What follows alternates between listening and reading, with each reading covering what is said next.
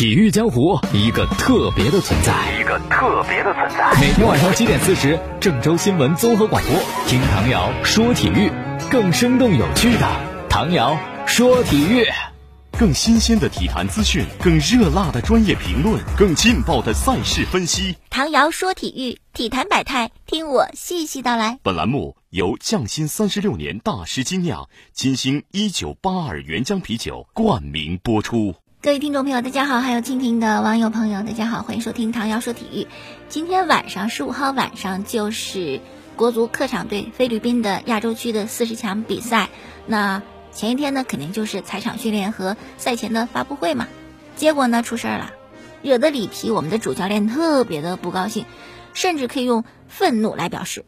其实这个客场比赛也有很多事儿，国足应该是不满意的，比如说这个球场。以往菲律宾的主场比赛都是在首都马尼拉进行的，可这次不是，这次是他们的第五大城市巴克洛德。那为什么不在马尼拉踢呢？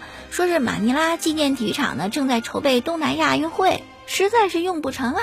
于是呢就只能将就在巴克洛德的帕纳德公园球场。那我们之前介绍过，对这个球场呢国足不太满意，很简陋。草皮质量也不好，用的大叶草，这个不是我们习惯的草皮。但其实当地人眼中啊，觉得这个球场还不错啦。首先位置在这个城市当中不算特别偏远，距离记者居住的酒店呢，打车也就是二百多索比，大约三十块人民币。但是我感觉在菲律宾打个车要三十元人民币的话。不算近啊，这路不算近。那如果是路途比较远，咱们一马平川是吧？高架咱们走着也行。偏偏啊，这个市区到这球场的路况很差，而且这两天呢，菲律宾还有一个传统的节日，哎呦，一些路段还进行封闭，那可不就更难走了。所以十四号的晚上，在国足踩场训练，里皮召开赛前发布会的时候，就出了一档子事儿。国足的大巴还好，有警车开道啊，组委会专门安排的。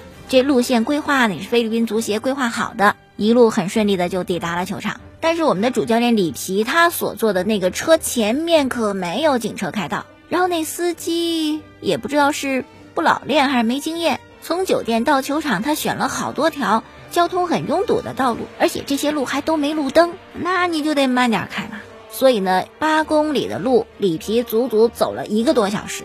所以到了球场，里皮特别生气，还开什么赛前发布会？不开了，取消！我这踩场训练重要，我直接指挥球队了。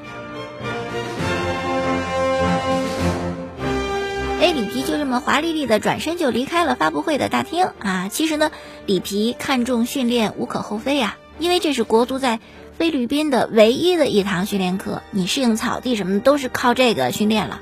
包括当晚的气温什么的，所以他在这样一个大背景之下，绝对不敢怠慢发布会啊，有也不多，没有也不少。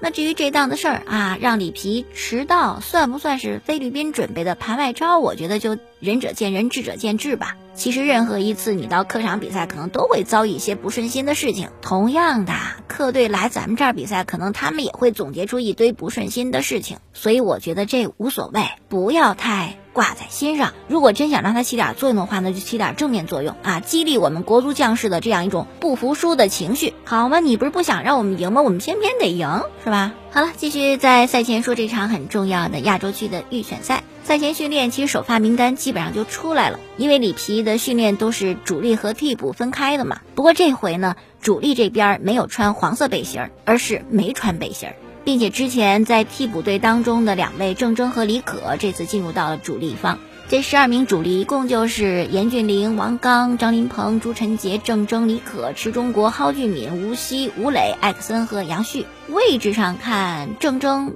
比较大概率的会替换上一场的主力李帅。至于李可和池忠国呢，要争夺最后一个首发的位置。基本上一切就准备就绪啊，就看十五号晚上一场大战。菲律宾在小组当中排第三，我们排第一。之前的比赛呢，菲律宾主场二比五输给叙利亚，客场四比一胜的关岛，我们胜关岛七比零是吧？他们是四比一。哎呦，让关岛进一球，说明菲律宾的防守不是特别的好。但毕竟菲律宾是主场嘛，所以他们的主教练呢，米罗耶维奇在发布会上就表示啊，我们知道之前亚洲杯赛上我们输给中国队，六月份的友谊赛我们也输了。但那都是过去，是吧？明天是全新的比赛，我们肯定组织最好的一支球队，挑最好的十一个人。诶，说到这个发布会呢，就讲讲发布会的大厅。跟队去的记者就讲很简陋，连 WiFi 都没有。适应场地训练的时候呢，球场的安保也没有，所以说一些球迷随便的就进来了啊，大摇大摆的就走进来了。而且球场的那个入场通道也没有遮挡，就是几根栏杆就拦一下，而且还不高啊，翻着就翻过来了。总之，这个球场是比较简陋啊，好听点简单。一场比赛呢，裁判也很重要。我们这场的裁判来自乌兹别克斯坦，叫做阿西莫夫，应该说经验还比较多。一八年的亚冠小组赛，天津当时是权健啊，四比二胜全北现代的比赛就是他的主裁。北京国安在今年三月份和韩国全北现代的比赛也是他执法。上港亚冠小组赛的最后一轮。五比零大胜蔚山现代那场也是他的主裁，但是国字号方面呢，阿西莫夫是第一次执法中国队的比赛。今天一上班呢，同事又问我，你说能进几个？我就想着能进两个没问题吧，或者我觉得两个有点保守了哈，大家等着看吧。别忘了看球的时候打开匠心三十六年大师精酿金星酒吧原浆啤酒。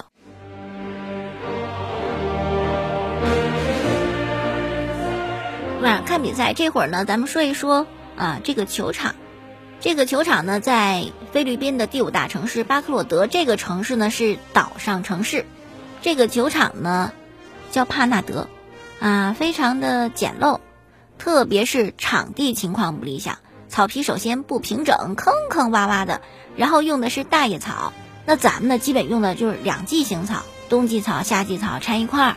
所以说这个大叶草呢，我们国脚踢起来不太适应。其次呢，这个球场啊建在雨林深处，周围遍布的都是大树，它就不通风啊，感觉特别的闷热。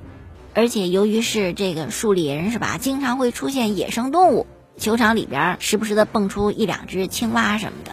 还有就是菲律宾呢，从今年以来吧，有超过三十万人确诊了登革热。截止到九月十四号呢，有一千两百名患者死亡，而且到了十月份，疫情还在继续。十月八号，菲律宾的总统杜特尔特刚结束了在俄罗斯的访问之后呢，回到菲律宾，赶紧去医院看谁呢？看自己染上登革热的女儿。所以你想是吧？这个疫情是非常严重的。所以之前咱们也介绍嘛，国足就准备了很多防蚊的用品用具。除了防蚊之外呢，吃的也得很注意。大赛之前这餐饮安全得考虑。于是呢，国足就入住当地最好的酒店，而且一日三餐呢由当地一家中餐厅通过外卖的形式提供。可以说给予球队最好的照顾，能想到的都做到了。那么国足是不是也可以给我们一个我们球迷想要的结果呢？好了，继续来聊啊。说完国足，咱们说国奥队。这会儿呢，距离奥运会的预选赛只有四个月的时间了。四个月之前，足协宣布啊，名帅希丁克下课，郝伟走马上任。这其实很冒险的一招，但是好像当时情况也不得不做出这种改变啊，必须得换帅。我记得换帅之前，咱们节目当中也说过啊，有媒体报道希丁克执教国奥有很多特别让人不理解的啊，做的不到位的地方。比如说马德兴就讲，希丁克执教国奥呢就跟度假似的，就不在中国待，都留在荷兰。国奥有比赛了就回来一会儿，那待在中国的时间屈指可数啊，哪还有时间去看看中超的比赛啊，观察观察球员什么的，这些都没有做过。除此之外呢，马德兴还说到了希丁克在管理球员上出现的一个大问题。他就讲一例子啊，说是球队都准备比赛的时候，球员照样玩手机、玩游戏，好像这比赛就跟他们没关系。集训期间或者比赛期间，还有队员跑出去吃饭、吃宵夜，尤其是黄石比赛期间，比赛结束以后的当天晚上，超过一半的球员没有回到下榻酒店。那这无组织、无纪律最明显的、最近的一个例子，就是黄石热身赛期间。郭田雨啊，在看台上玩手机，被足协禁赛了六个月。哎呀，一个连大名单都没进的球员，在看台上玩会儿手机，禁赛六个月。如果只是单纯因为玩手机这个原因，我觉得还挺重的啊。后来呢，据说郝伟上任以后，还有一位球员也在更衣室玩手机，被处以两万元的罚款。那么现在记者说，好了，在走向大巴车的路上，没有一位国奥球员会低头玩手机的，甚至听歌的都没有。一位长期跟队的球员家属就感叹：“哟，以前没见过这种情况，太好了，太有纪律了。”但对这个事儿我这么想的，因为我经常看到一些很棒的欧洲的豪门俱乐部队球员都戴着耳机，听自个儿喜欢的歌，放松心情，也不见得不听就就是好事儿，是吧？另外，我觉得球员夜不归宿，踢完比赛吃宵夜，不睡觉玩游戏，就全怪教练管的不严。多大人了还得让人管着？另一层面也说明中国球员你自律性太差了吧？欧洲的俱乐部队呀，没有人看着你。哎，今天你得完成多少多少的训练，今天这任意球你得练它五十个，没人管你，全凭自觉。你爱练不练，你根据你个人情况嘛，你觉得这个地方不好，你加练也行。所以说，我们一些球员留洋以后啊，越来这个感觉混得越差，是不是也跟这有关系？好了，继续来说新闻。唐瑶说体育，特别感谢匠心三十六年大师精酿金星酒吧原浆啤酒独家冠名播出。国家队的比赛日，欧洲球队呢是踢欧洲杯的预选赛，法国队主场一比平了土耳其，排在小组的第二。英格兰的客场六比零大胜保加利亚。在这个小组三分的优势领跑，重点说到的是葡萄牙客场一比二输给乌克兰。哎，输了你还说他干嘛？因为 C 罗打进一点球啊。我们昨天还讲呢，六百九十九个进球了。那打进这个点球之后呢，成为了七百球先生。他的女朋友乔治娜还祝贺他呢啊，写了一七百，P 的这 C 罗图片呢是拿着一支手枪，然后这七百呢你反着念就是零零七。用这种方式祝贺 C 罗达成了里程碑。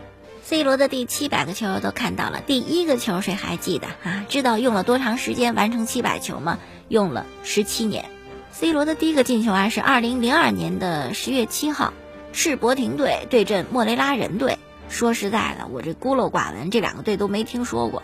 当时比赛第三十四分钟，C 罗接应队友的一个助攻，长驱直入，打进全场比赛的第二个进球。这也是 C 罗职业生涯的第二场比赛，也是他第一次打满全场。十七年很快就过去了，除了当时很青涩、长得很稚嫩之外，其他的我觉得 C 罗也没有什么太大变化。当然应该是更强了。那么打进第七百个进球之后呢？C 罗成为历史上第六得分手，在他身前是比坎、贝里、罗马里奥、布斯卡什和盖德穆勒。现役球员当中，C 罗高居榜首。排他身后的是梅西，梅西目前踢进了六百七十二个球，这距七百还差二十八个哈。但是考虑到梅西比 C 罗小了基本三岁，估计这个赛季结束以后，梅西也能进七百个啊。所以说梅西这个进球效率还是要比 C 罗高一点。